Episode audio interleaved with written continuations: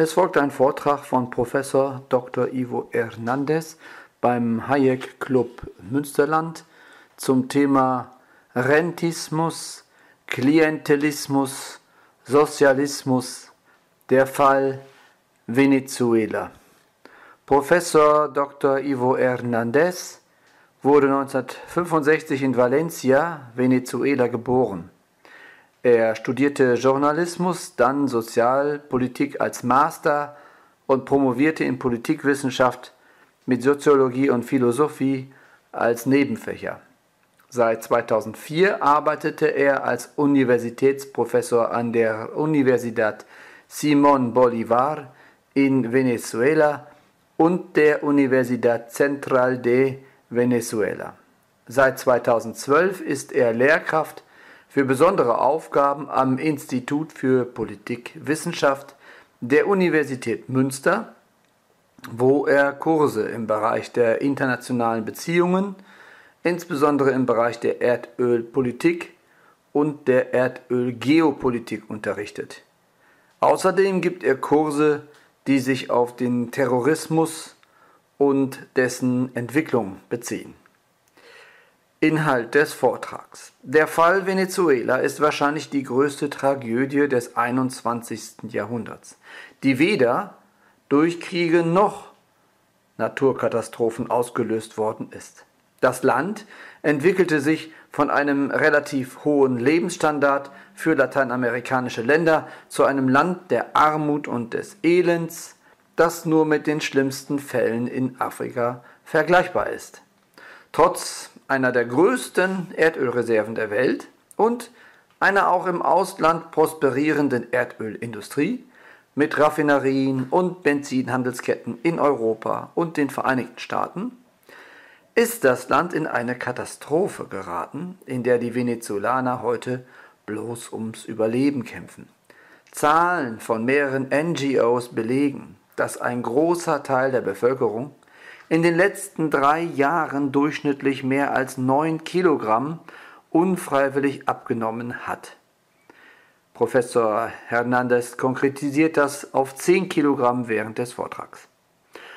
Um diese Tragödie besser zu verstehen, ist es wichtig, einen detaillierten Blick auf die politisch-ökonomischen Phänomene zu werfen, die die wirtschaftliche Freiheit lange Zeit eingeschränkt und behindert haben. Probleme wie eine übermäßige Abhängigkeit vom Öleinkommen, sowie ein Staat, der jede unabhängige private Initiative erstickte, die nicht mit den regierenden politischen Parteien verbunden war, zerstörten nachhaltig die Industriestruktur. Was übrig bleibt, ist eine verrottete Erdölindustrie.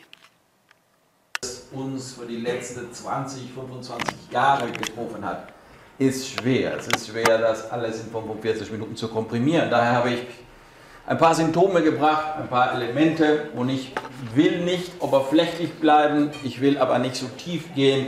Wir versuchen so in der Mitte zu sein. Rentismus, Klientelismus, Sozialismus, jeder, der sich mit liberaler Theorie beschäftigt hat, versteht ein bisschen davon. Rentismus, weil das Land von Erdölvorkommen äh, lebt und gelebt hat. Klientelismus, weil der Staat kontrolliert diese Reichtum und natürlich hat so eine Klientelle entwickelt. Und Sozialismus, weil Venezuela ist ein perfektes Beispiel, nochmal, hat funktio nicht funktioniert, was die Sozialisten sagen. Sie haben das neu verkleidet, sie nennen das Sozialismus des 21. Jahrhundert, aber es ist immer noch der alte Wolf. Wo sind wir? Ich habe hier Copy-Paste von verschiedenen Berichten, nur dass Sie merken, mehr oder weniger, wie die Lage, wie die Situation im Moment in Venezuela ist. Okay? Das ist zum Beispiel ein Bericht von einem bekannter Think Tank, das Venezuela durchläuft die schwerste Inflationsphase in der Geschichte Lateinamerikas und der Karibik. Kalt und schmerzlos. Da sehen Sie, wie schwer die Situation ist. Natürlich kann ich auch sagen, jede Information hier dürfen Sie auch im Zweifel halten. Warum? Weil wie jeder kommunistische Staat sind die offizielle äh, Nummern, die offizielle Zahlungen nicht so glauben. Das ist auch immer ein Thema. Die venezolanische Wirtschaft schrumpfte. Und dann gucken Sie mal, wovon wir sprechen. in den ersten drei Quartalen, das war letztes Jahr, 19,4 Prozent. Das ist schon was. Und nicht nur das, das allein, sondern es ist das fünfte Jahr in Folge. Okay? Also fünf Jahre, wo man sein nationalwirtschaftliches Produkt schrumpft sehen kann. Das ist ein Chaos. Und definitiv zwischen 13 und 18 sank das BIP kumulativ 47,8 Prozent. Warum ist das so? Was, wie wäre das passiert? Wie hätte das passieren können? Das ist definitiv auch für uns ein Thema. Okay, warum? In Lateinamerika, wir haben verschiedene Krisen so riesig erlebt, aber das war normalerweise mit Erdbeben, zum Beispiel IT assoziiert, mit Naturkatastrophen, mit, ähm, naja, Kriege doch vielleicht in der Geschichte Lateinamerika. Wir haben nicht so viele, aber doch ein paar und die haben doch das BIP auch so stark getroffen. Venezuela hat weder noch erlebt. Weder Naturkatastrophen noch Kriege oder Konflikte. Überhaupt nichts. In den ersten drei Quartalen sank das Öl-BIP gegenüber des Vorjahreszeitraums 26,2. Und da sehen Sie, dass äh, das wird auch einen sehr zutreffenden Effekt haben. Natürlich, nochmal, es ist ein Rentierstaat, es ist ein, äh, wie nennt man das, wir nennen das so, ein Junkie-Staat. Das heißt, wir leben nur von Erdöl als Hauptprodukt. Lebensmittel, Arzneimittelknappheit, Kaufkraftverluste und der Zusammenbruch der Sozialdienste haben zu einer humanitären Krise. Gucken Sie mal, weil das sind nicht zufällige Begriffe. Ähm, eine Krise als humanitäre Krise zu nennen, bedeutet, wir haben verschiedene Symptome erreicht. Und das ist der Fall in Venezuela. Ich, komme, ich werde das später ergänzen, jeder Punkt hier. Ich habe das nur als ähm, so eine Vorspeise hier gebracht. Ähm, Im April, die Beamten der Vereinten Nationen reden über 90 Prozent der Venezolaner in Armut. Sieben Millionen von denen humanitäre Hilfe benötigen. Das Problem ist, der, diese Regierung Maduro erlaubt nicht, die Hilfe reinzugehen. Das ist auch ein Thema, das werden wir auch später sehen. Aber es ist schon eine Diagnose und ich würde sagen, das sind immer konservative Nummern. Sieben Millionen. Okay? Sieben Millionen. Fast halb von NRW. Die Gesundheitsindikatoren, insbesondere die Kinder- und Muttersterblichkeit, haben sich verschlechtert. Krankheiten wie Diphtherie und Masern sind zurückgekehrt und haben sich ausgebreitet. Zurückgekehrt. Sie waren nicht mehr da. Sie sind schon. Und da merkt man sofort diese Unterentwicklung, wenn man nicht die richtige Gesundheitspolitik, Impfungspolitik und so weiter in einem Land hat, sondern man verliert das. Okay? Eine andere Seite der Krise. 4,3 äh, Millionen Venezolaner haben das Land verlassen. Und das ist nicht vielleicht der Nummer, es ist doch mehr. Das war letztes Jahr. Okay? Diese Nummern, ich habe das überprüft, es handelt sich um 5 Millionen heute. Ich bin eine von denen. selber. Ja. Äh, Migrationsströme können zunehmen, definitiv nehmen sie zu, definitiv. Das kann man nicht stoppen, weil äh, statt äh, Kuba ist Venezuela keine Insel. Das Thema mit Kuba ist, dass die Kubaner eine Insel sind und nicht nur das, sondern sie sind von Haie. Das ist voller Haie, diese ganze Ozean in der Nähe von Kuba. Bei uns gibt es nicht. Das heißt, die Leute werden zu Fuß das Land verlassen. Und tun sie das, weil sie das können. Aber die Regierung ist auch kreativ dagegen. Ich habe die Diagnose von Michael Langer, der ist zuständig für die Friedrich-Ebert-Stiftung in Venezuela. Das, ich habe das einfach Copy-Paste gemacht von seiner Diagnose. Er sagt, ein Dis es ist interessant, dass ein Sozialdemokrat so eine sozialistische Stadt so bezeichnet. Das ist super interessant. Ein dysfunktionales Wirtschaftssystem. Okay? Weil die Sozialisten haben nicht Bad Ordensberg von 59 verstanden. Daher denken sie immer noch im Klassenkampf in diese Sachen. Ein dysfunktionales Wirtschaftssystem leidet unter den Auswirkungen der Rentenökonomie. Das Sozialprodukt schrumpft seit über drei Jahren. Er hat das in 2017 geschrieben. Gespaltene Wechselkurse, das ist typisch im Sozialismus, das findet man, die offizielle äh, Wechselkurse und dann die schwarze und die andere da. Äh, kontrollierte Preise provozieren Spekulation, Versorgungs, äh, Versorgungsengpässe und eine galoppierende Inflation. Galoppierende Inflation. Die größte Inflation der Welt. Millionen groß.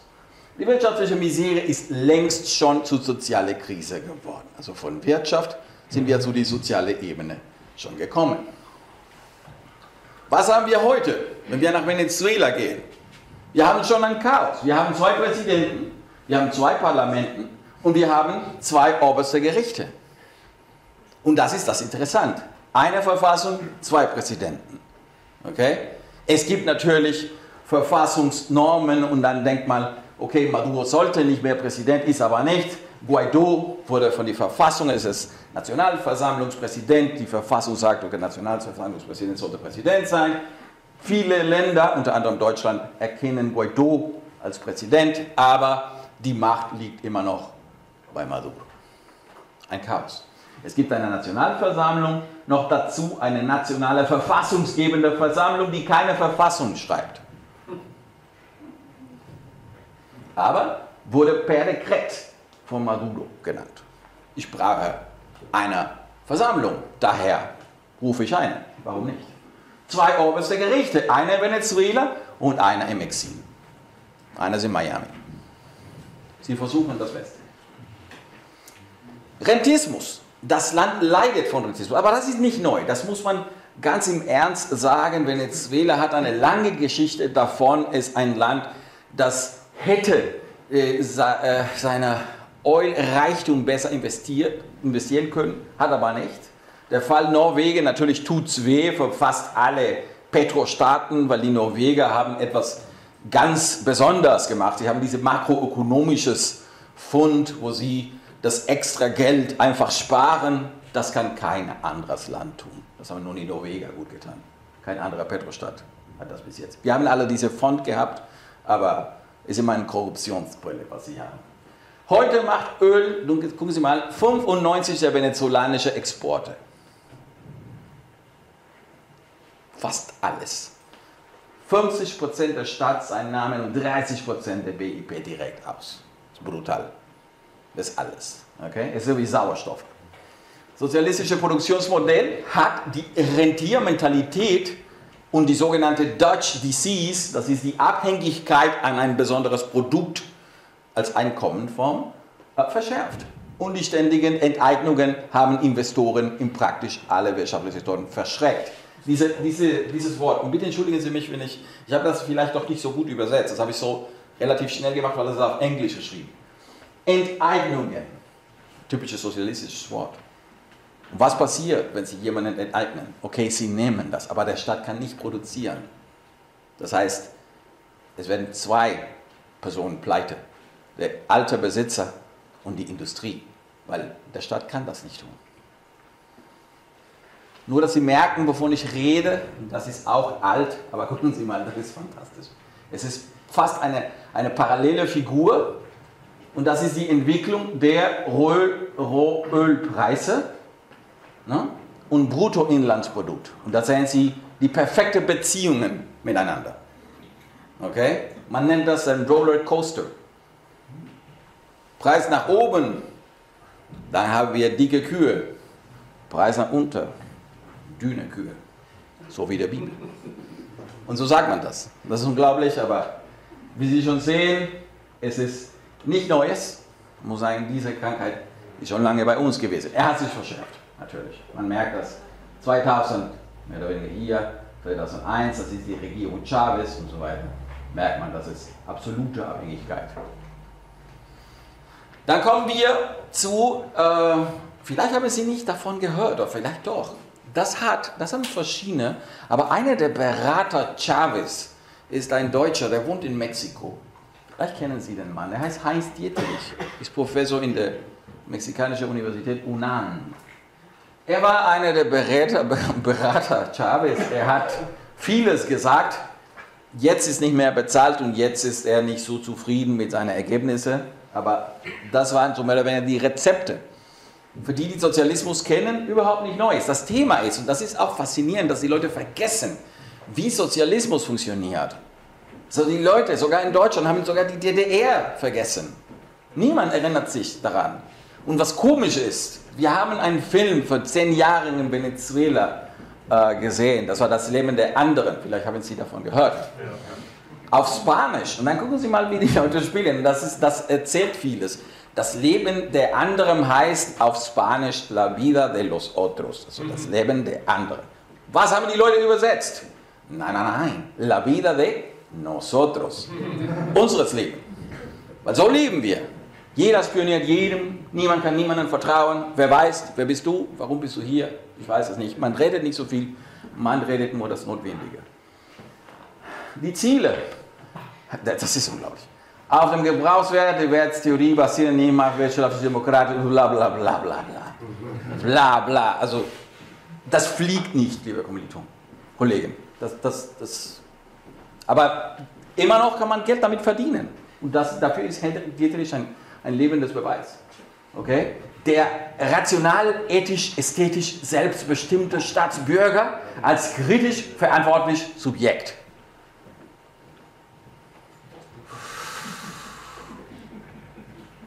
Und das einfach so. Unter anderem. Natürlich, Chavez hat sowas gekauft. Was haben sie getan? Sie gehen zurück zu diesen geplanten Wirtschaftsformen. Immer noch. Und dann kommen wir zu den folgenden Ergebnissen. Sozialismus der 21. Jahrhundert. Erster sozialistischer Plan, wirtschaftliche und soziale Entwicklung der Nation. 2017, 2013. Mit viel Erdöl, Geld hinter sich. Also Petrostaaten, die Sozialismus unterstützen. Ich habe die Internet-Website hier. Plan Simon Bolivar haben die das uns verkauft. Hat ein zweiter Teil. Nationalplan 2013, 2019. Übergang zum Sozialismus. Es ist immer ein permanenten Weg. Man, man, man geht nicht, es, es, gibt keinen richtigen Sozialismus, man ist immer unterwegs dahin. Und, und, was interessant davon ist, es ist unglaublich, das zu sehen, der Unterschied zwischen den beiden, man sagt, ach, das sind zwei Pläne, Pläne sind Bücher, Bücher ist Papier. Ja, nein, das wurde zum Gesetz. Okay?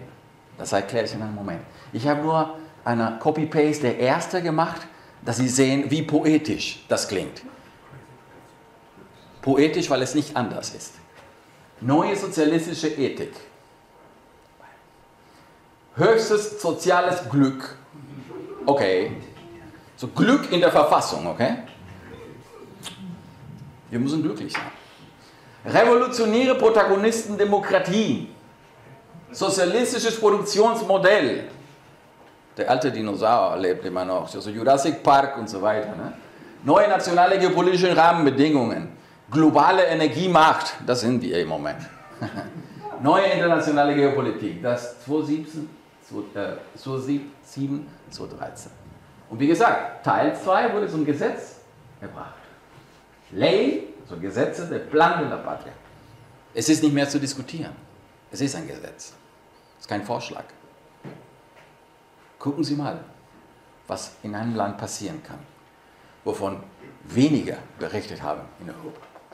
Weil man muss zugeben, viele Europäer lieben eine Revolution im Fernsehen. Das muss man auch zugeben. Viele Länder ist es, oh, guck mal, was da passiert ist, aber unglaublich. Noch ein Bier, bitte.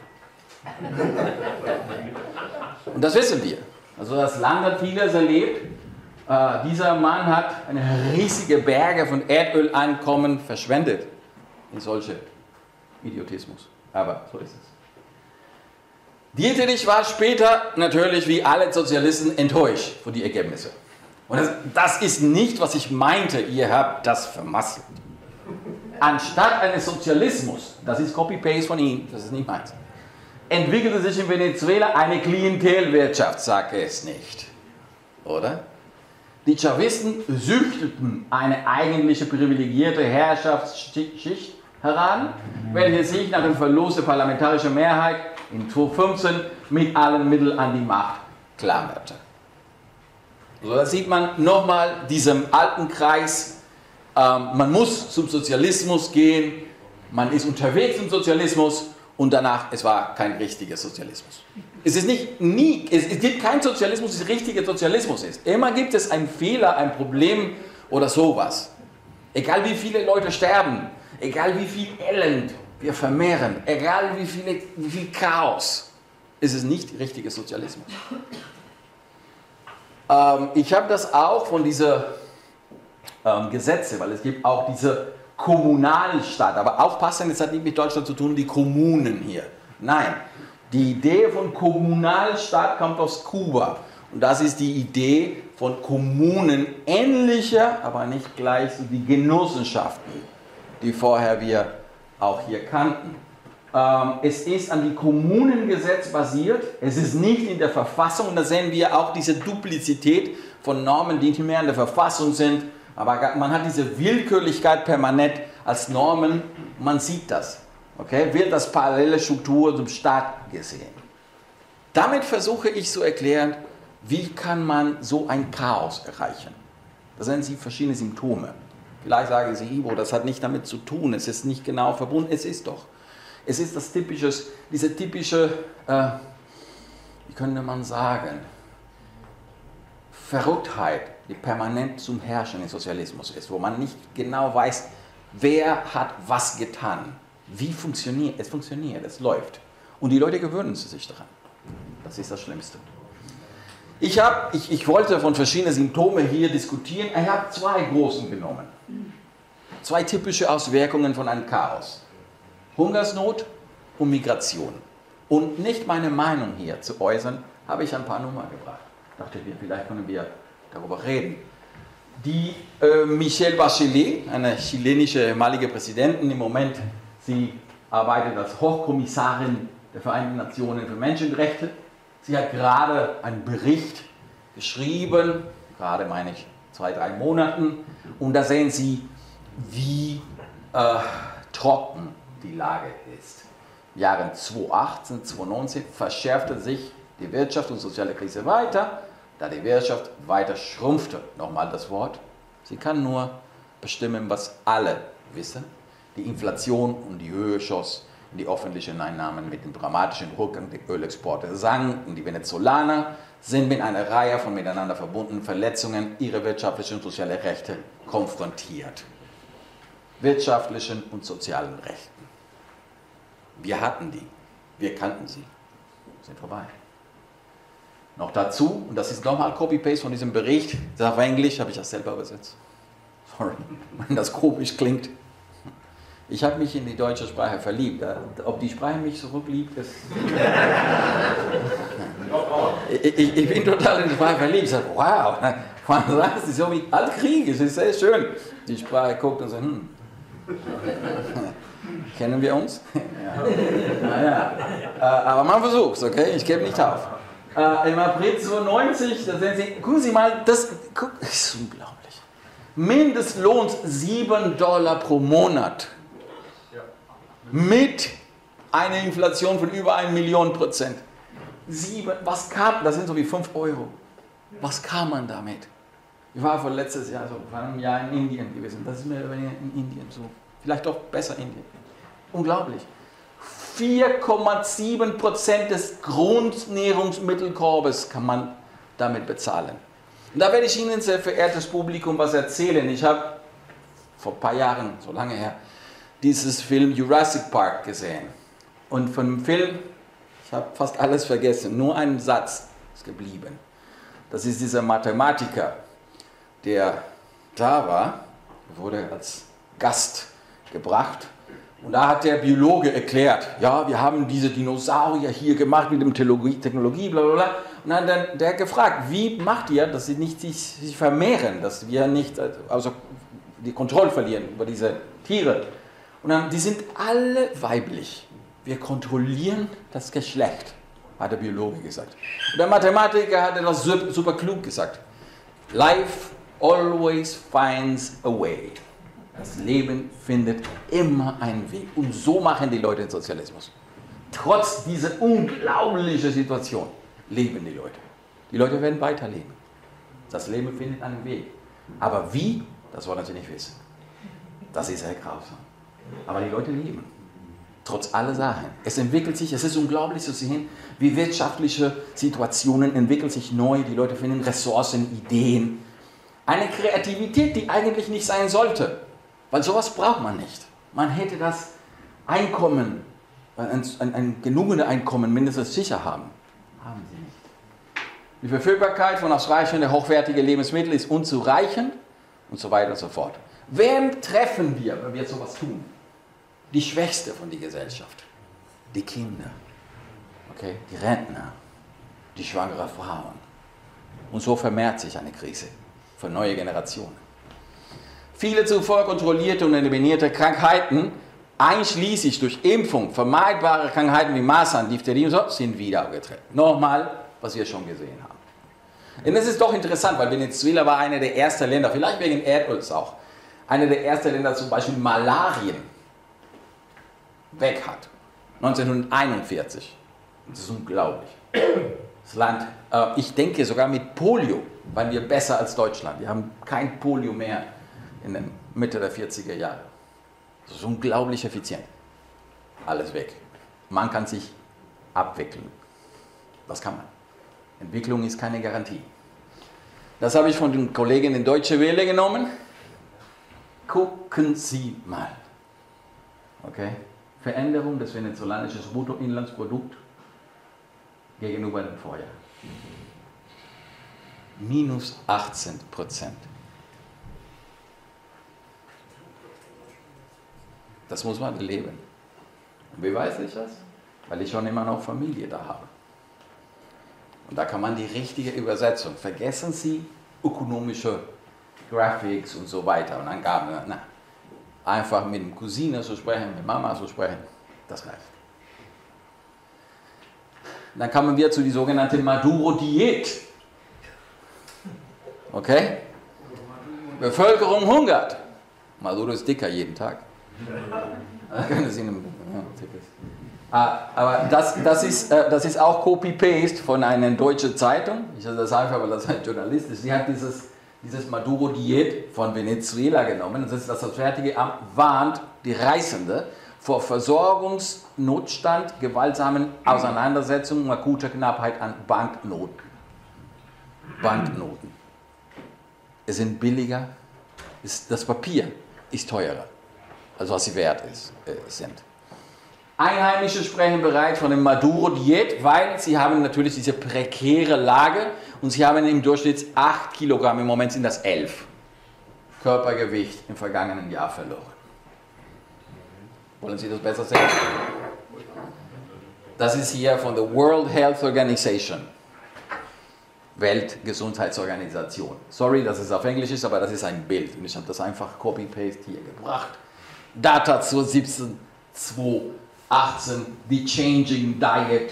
Und da sieht man 11 Kilos im Durchschnitt. Wem treffen wir? Wir treffen die Kinder, wir treffen die Rentner, die alte Leute, die nicht mehr Sorge und äh, sich versorgen kann, äh, das Essen und so weiter. Und so. 85% der Leute sagen, die können nicht die äh, Medizinen für chronische Krankheiten. Denken Sie bitte an die Diabetiker, jeden Tag Insulin spritzen müssen. Denken Sie an die Leute, die HIV. Denken Sie an die Leute, die verschiedene chronische Krankheiten, die in unserer Gesellschaft ganz normal leben können und ganz normal lebten da. Nicht mehr. Okay? Wie gesagt, ich habe hier über Malaria gesprochen. 406.000. Ich habe Malaria gehabt. Aber wo war ich? In der Dschungel in der Nähe von Brasilien. Nicht in Venezuela.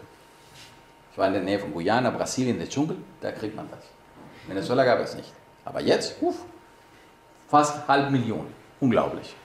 Und es gibt noch mehr. Ich bin mir sicher, das sind mehr. Das bedeutet, wir haben keine Mediziner und wir haben Leute, die davon sterben. Natürlich, Lebenserwartungen, sorry, wenn ich pessimistisch klinge, aber ich kann nicht anders. Also man kann das nicht, äh, es gibt kein Facelift dafür, das ist die Wahrheit. Lebenserwartungen senken. Und man kann trotz die Verbergung von Data und Informationen, man muss es merken, ne? stieg die Zahl der Todesfälle von verschiedenen Krankheiten und so weiter. Und ich habe, wie gesagt, zwei oder drei Krankheiten als Beispiel genommen, aber es könnte andere sein.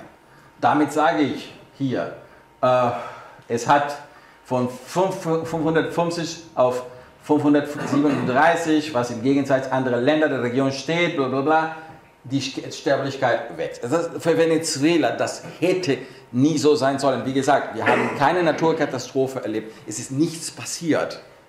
Nichts außer Sozialismus. Malaria, haben Sie das gesehen? Tuberkulose. Tuberkulose. Das bringt Erinnerungen von die Vergangenheit. Unglaublich. Also ich muss selber sagen, ich kann nicht mich davon erinnern, so sowas. Tuberkulose-Inzidenzrate 2017 ist die höchste in Venezuela seit 40 Jahren. Also das Land hat sich so entwickelt. Dann kommen wir zu der zweiten oder zweite Tragödie oder das zweite Problem. Dieses Thema hat ein, ist ein Nachteil für die Regierung Maduros. Weil Ernährungsprobleme, Hungersnot, das kann man gut verbergen. Das kann man. Man kann das irgendwie ein bisschen Photoshop tun. Soziales Photoshop. Das kann man tun. Mit guter Zeitungen und guter Kumpels in der internationalen Medien. Aber Migration, das kann man nicht verbergen. Das ist eine Tragödie und das kann man absolut wahrgenommen werden und gesehen werden. Die stille und wachsende Tragödie, das habe ich Ihnen genannt. Die Venezolaner, und das muss man auch sagen, wir hatten keinen Hintergrund um Migration.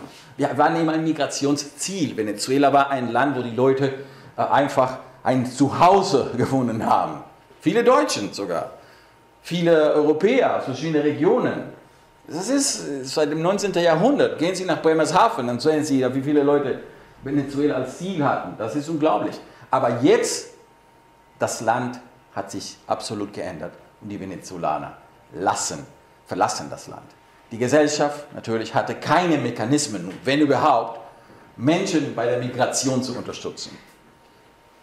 Wie kann ich? Was können wir tun? Andere Länder hatten das vorher erlebt. Und das wäre schon einmal mehr. Venezuela hatte das noch nie erlebt. Es gibt keinen Venezuelaner. Ich gucke mal in meine Familie, die Generation hinter mir. Wer hat das Land verlassen? Hä? Hm? Ich bin der Erste. Also zum Studium. Mein Papa ist nach Frankreich gegangen. Das war's. Aber ein paar Jahre und dann zurück. Aber so die Idee, das Land zu verlassen und nie mehr zurück, huh.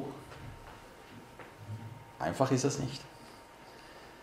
Ähm, nicht alle Venezolaner, natürlich tun sie das als Flüchtling. Manche haben natürlich äh, an, an, die Familie, die, die Opa, der Opa, sorry, der Opa war Spanier, der Opa war Italiener, dann haben sie einen Pass von der EU gekriegt und so. Jeder hat versucht, ein Weg dazu. Die Bewegungen haben natürlich viele Möglichkeiten, aber die, Ärm, die Ärmste von den Ärmen müssen sie das zu.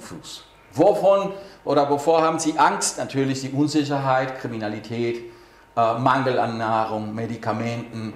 Jede Krankheit, die wirklich nicht so bedeutend sein muss, kann tödlich sein. Hochblutdruck. Wer hat das nicht? Wer nimmt nicht Tabletten, eine kleine Tablettchen? Und das war's. Darum denkt man nicht mehr. Dann was passiert? Dann kriegen sie entweder schlechte Medikamente von, die, von India oder von, weiß nicht wohin, wo diese Labor zweifelhaften Ergebnisse haben und dann am, eines Tages kriegen sie keinen mehr. Ja. Und dann gibt es Probleme. Ich werde jetzt ein paar Beispiele geben. Das ist diese Tragödie. Denken Sie, da wir das ein bisschen hautnah sehen, sehr verehrtes Publikum. Äh, Deutschland hat vor, wir sind 2019, 2015, 2016 haben wir fast eine Million Migranten gekriegt in Deutschland. Äh, es handelt sich meistens von Syrien und ein paar Leute aus dem Maghreb. Und das war eine richtige Krise für Deutschland gewesen. Es hat sogar die Regierung Merkels auch gut bewegt. Nur Kolumbien allein hat mehr als eine Million Venezolaner gekriegt. 1,3 Millionen. Und vertrauen Sie mir, die Wirtschaft Kolumbien ist nicht die Wirtschaft Deutschlands. Das ist ein Chaos. So, wie kann ich plötzlich in zwei, drei Jahren 1,3 Millionen Menschen bekommen? Und diese Menschen kommen in absoluter Notsituation. Also das sind die Menschen, die nicht zum anderen Land gehen können. Sie haben nur die Grenze überquert. Normalerweise zu Fuß. Okay? Und dann natürlich die anderen Länder. Das ist die sogenannte interne Migration. Ähm, hier findet man äh, viele von diesen United Nations Offices und so weiter, weil das ist ein permanenter Durchgang von Menschen. Permanent. Sie verlassen das Land, wie sie das können. Okay? Nicht zu vergessen, wenn Sie ein bisschen Geografie kennen, hier sind die Anden. Das heißt, es kann hier auch ein bisschen kalt sein. Die Gebirge von Andes. Ja? Copy-Paste von die United Nations Refugee. Und da sehen Sie mehr oder weniger alle diese neuen Büros, die Sie da haben, als Not, diese Menschen zu helfen. Und manche sterben, weil sie wirklich nicht äh, die richtige Kleidung haben, nicht das Essen haben und so weiter und so fort. Dann versucht die United Nations ein bisschen zu helfen. Die Regierung hilft nicht so viel, die Regierung Maduros. Deswegen haben wir eine Krise. Es gibt auch das Thema, da sehen Sie fast alle Grenzpunkte. Ja, nach Brasilien, weil hier wird es nach Brasilien. In der Nähe von hier ist Manaus, das ist eine Hauptstadt hier in Brasilien. Und ansonsten Guyana, ne, das englische Guyana. Und sonst versuchen sie das Land mit Boats oder sowas nach Trinidad oder so zu verlassen. Da kommen die Amerikaner, die versuchen auch zu helfen. Und es gibt, ich habe das Copy-Paste von USAID genommen, eine regionale Krise und dann geben sie Geld. Ähm, es hätte was anderes nur, also nicht nur Geld, sondern was anderes vielleicht auch sein können, aber im Moment helfen sie so, wie sie können. Auch wie das, die Regierung das erlaubt. Okay? äh, Dokumentation und irreguläre Einreise. Als Migration allein wäre nicht so ein Problem, da haben wir ein Dokumentationsproblem dabei. Es ist schwer, Dokumente zu kriegen in sozialistische Länder. Es ist nicht so einfach. Die meisten Migranten, das haben wir schon gesagt, sind mit dem Bus, mit dem Flugzeug, zu Fuß oder per Anhalter. Neben, sie nehmen, wir nennen sie die Caminantes, weil sie zu Fuß einfach gehen. Aber der, das Problem ist, dass sie haben, die Dokumente sind nicht, nicht äh, die richtigen Dokumente, das Land zu verlassen. Pässe gibt es weniger. Die Befragten, weil das, da gibt es eine Umfrage von UNHCR. Ich habe diese Umfrage bei mir. Also alle das hier hat Dokumente hinter sich. Ich habe nur das für 45 Minuten eingepackt. Aber die Quellen habe ich. Die Pässe, weil das gehört zu dieser Umfrage, die Befragten haben schwierig, schwierig, schwerwiegende Probleme geteilt bei der Erhalt und oder Erneuerung ihres Reisepasses. Reisegenehmigung für Kinder, das ist auch ein Thema. Gucken Sie mal, das ist typisch, typisch Sozialismus. Das ist super interessant, wie Sie das meinen. Notarielle Reisegenehmigungen für Kinder werden nur in Venezuela ausgestellt, wenn beide Elternteile anwesend sind. Sonst nicht. Ne? Natürlich, das Problem ist, 56 der Befragten geben zu, dass einer von der Familie ist schon weg. Ah, nein, nein, aber da müssen die zwei kommen. Aha, okay. Man, es gibt ein alter Spruch, das nicht sozialistisch ist, aber es kommt von einem ehemaligen Präsident in Lateinamerika. Er sagte einmal, für meine Kumpels alles, für meine Feinde die Gesetze. Und das erklärt vieles, wie das hier funktioniert. Meine Kumpels, alles. Die Gesetze. Die Gesetze, laut die Gesetze. Und dann sehen Sie das Problem. Es ist auch ein regionales Problem. Warum? Weil da kommen, kommt eine Welle von Millionen Menschen, die nur ein Ausweis, ein lokales Ausweis haben. Und die Ausweise in Venezuela, besonders diese neue sozialistische Ausweise, sind super, super einfach falsch zu machen kann man verfälschen mit einem Drucker, mit einem Drucker oder sowas. So diese Identity Card, die Sie hier sehen, vergleichen Sie das nicht mit unseren Ausweisen. No, ist etwas anders. Passe, nichts, Geburtszertifikat, andere. Ich liebe diese andere. Was ist das andere? Keine Ahnung, aber andere haben sie. Wie heißt du? Ich heiße. Das ist, ne? Und das ist das Thema, das uns im Moment beschäftigt. Wie gesagt, das kann man nicht verbergen. Und das wird auch Auswirkungen bringen. Für alle Länder. Für Brasilien, für Kolumbien und auch Nachbarländer. Weil viele von diesen Migranten bleiben nicht in Kolumbien, sondern sie gehen nach unten. Sie gehen nach Peru, Chile, Argentinien oder so.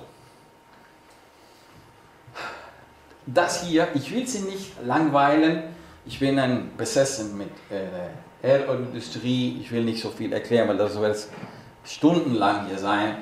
Ich kann nur ähm, zwei Gründe geben für die sogenannte Untergang der Erdölindustrie. Das ist Missmanagement und nicht traditioneller Partner.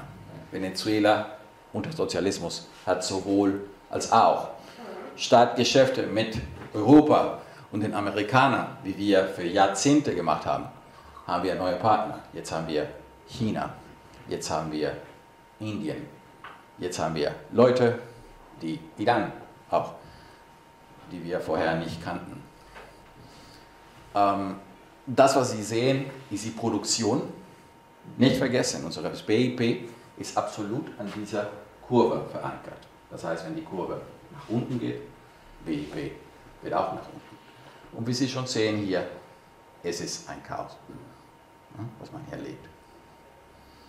Ähm, als wäre das nicht genug, es gibt ein zweites Problem, wovon Sie nicht so viel in der Zeitung lesen werden. Wegen die Enteignungen, es gab progressive Enteignungen 2005 bis 2011, wo einfach äh, die Regierung Besitz von verschiedenen Unternehmen genommen hat. Jetzt haben wir auch ein Problem mit rechtlichen Bedrohungen von die sogenannten Vermögensergreifungen. Das heißt, die venezolanische Staat hat schon zwei große verloren. Eine mit ConocoPhillips und eine mit Crystalex, eine kanadische äh, Firma. Das gucken Sie mal. In 2017 gewann ConocoPhillips, ähm, dessen Vermögenswerte von der venezolanischen Regierung enteignet wurden, internationale Schiedsklagen gegen PDVSA. Und das bedeutet Milliarden, okay? Das ist viel Geld. Weil da muss man auch verschiedene Sachen äh, bezahlen und so weiter. Und auch dem Richter. Darüber hinaus, Crystalex, mehr oder weniger das Gleiche und sie hatten diese Bergbauaktivitäten, kommt die Regierung, enteignet das.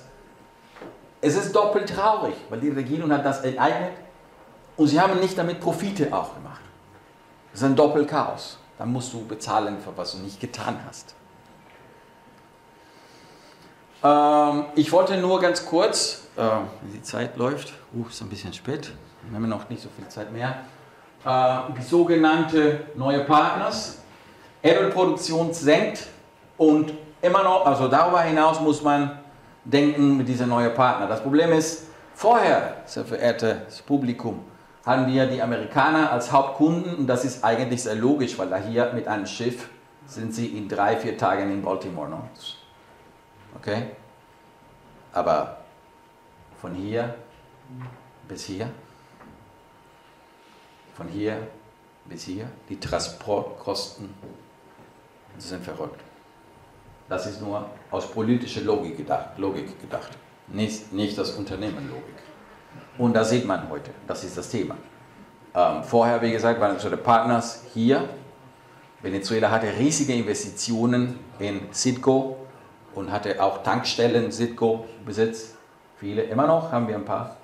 Hier hatten wir viele Investitionen mit Feberöl in Deutschland und andere Länder auch. Es ist vorbei. Und jetzt haben wir eigentlich diese dubiöse Partnerschaften mit China und Indien. Und ich sage dubiöse nicht, weil ich gegen China oder Indien was habe, sondern weil niemand weiß, was unterschrieben wurde. Mit China? China ist jetzt der größte bilaterale Kreditgeber Venezuelas. Nicht mehr Amerika. Okay? Wenn es Imperialismus gäbe, man kann nicht mehr die Amerikaner beschuldigen. Okay? Ähm, sie haben seine finanziellen Beziehungen seit den Erfolgen von Präsident Maduro verringert.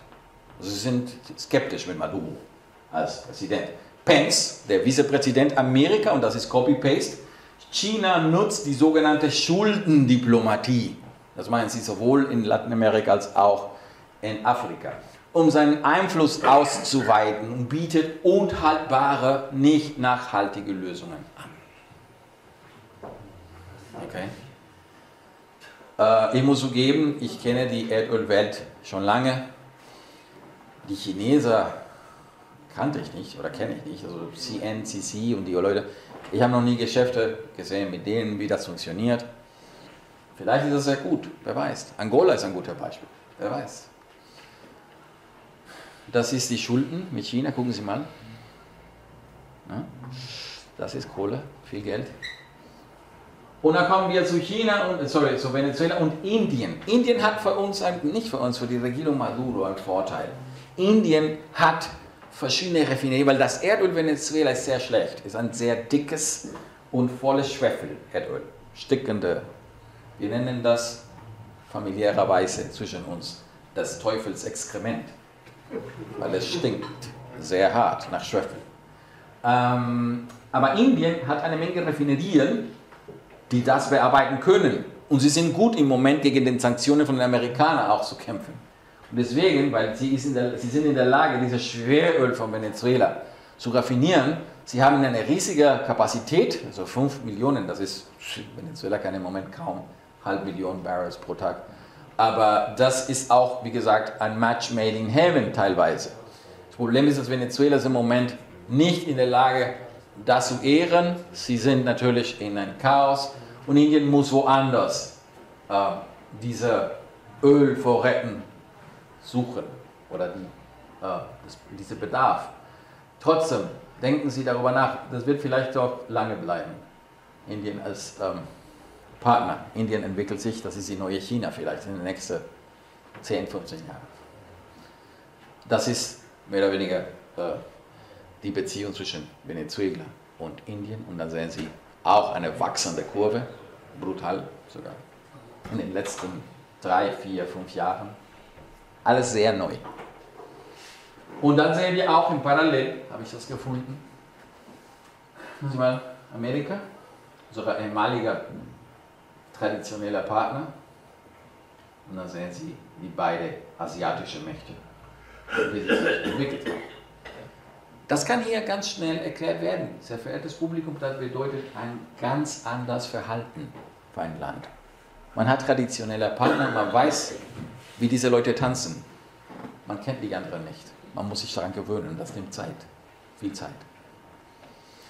Dann kommen wir zu letzten Punkten, US-Sanktionen und die europäischen Sanktionen.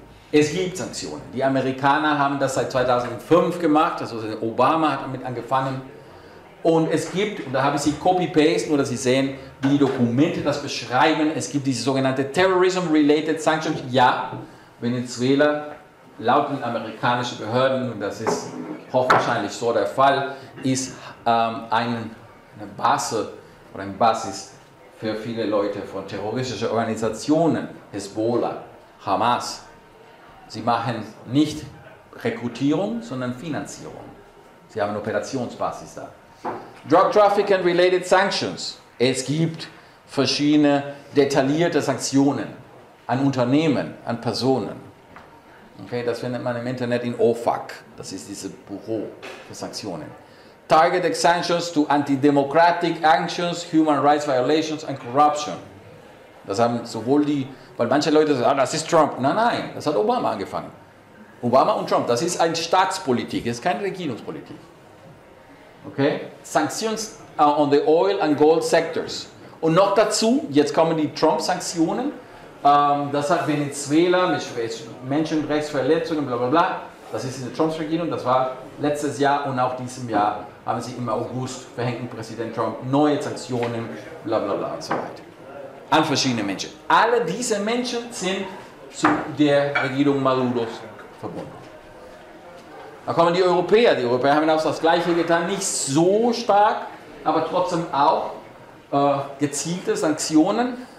Der Europäische Rat hat sieben Mitglieder der venezolanischen Sicherheits- und Nachrichtendienste in der Sanktionsliste aufgenommen. Es gibt auch andere und mehr.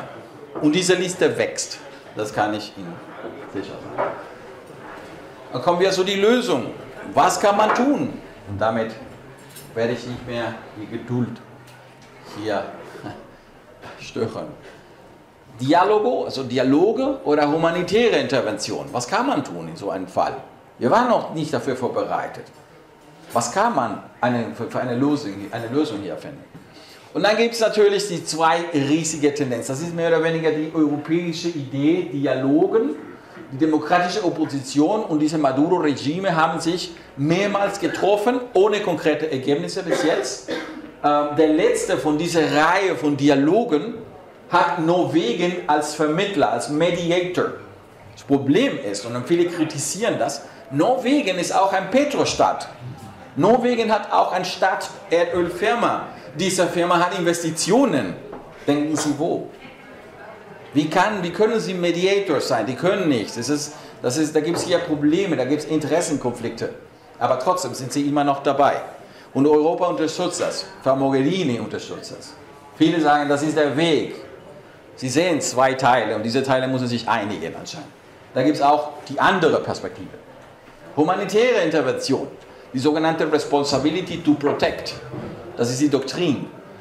Einige Länder haben die Möglichkeit erwähnt, sich auf internationale Verträge zu berufen. Das ist zum Beispiel von, den, von 47, den TIAR, das ist die Reciprocal Assistance Treaty, das ist von lange, lange her. Äh, es gibt auch äh, Präsidents, Präsidentsfälle unter der Doktrin Schutzverantwortung, also die Responsibility to Protect. Ich weiß es nicht. Ich kann nur Ihnen sagen, die Verschärfung der Migrationskrise wird alles beschleunigen. Weil das kann man nicht einfach verpassen. Das ist da und es ist jeden Tag, es kommen Tausende, mehr oder weniger zwischen 4.000 bis 5.000 Menschen überqueren von dieser Brücke hier, Venezuela nach Kolumbien. Das ist die Ende dieser Präsentation. Sehr verehrtes Publikum, vielen Dank für Ihre Geduld.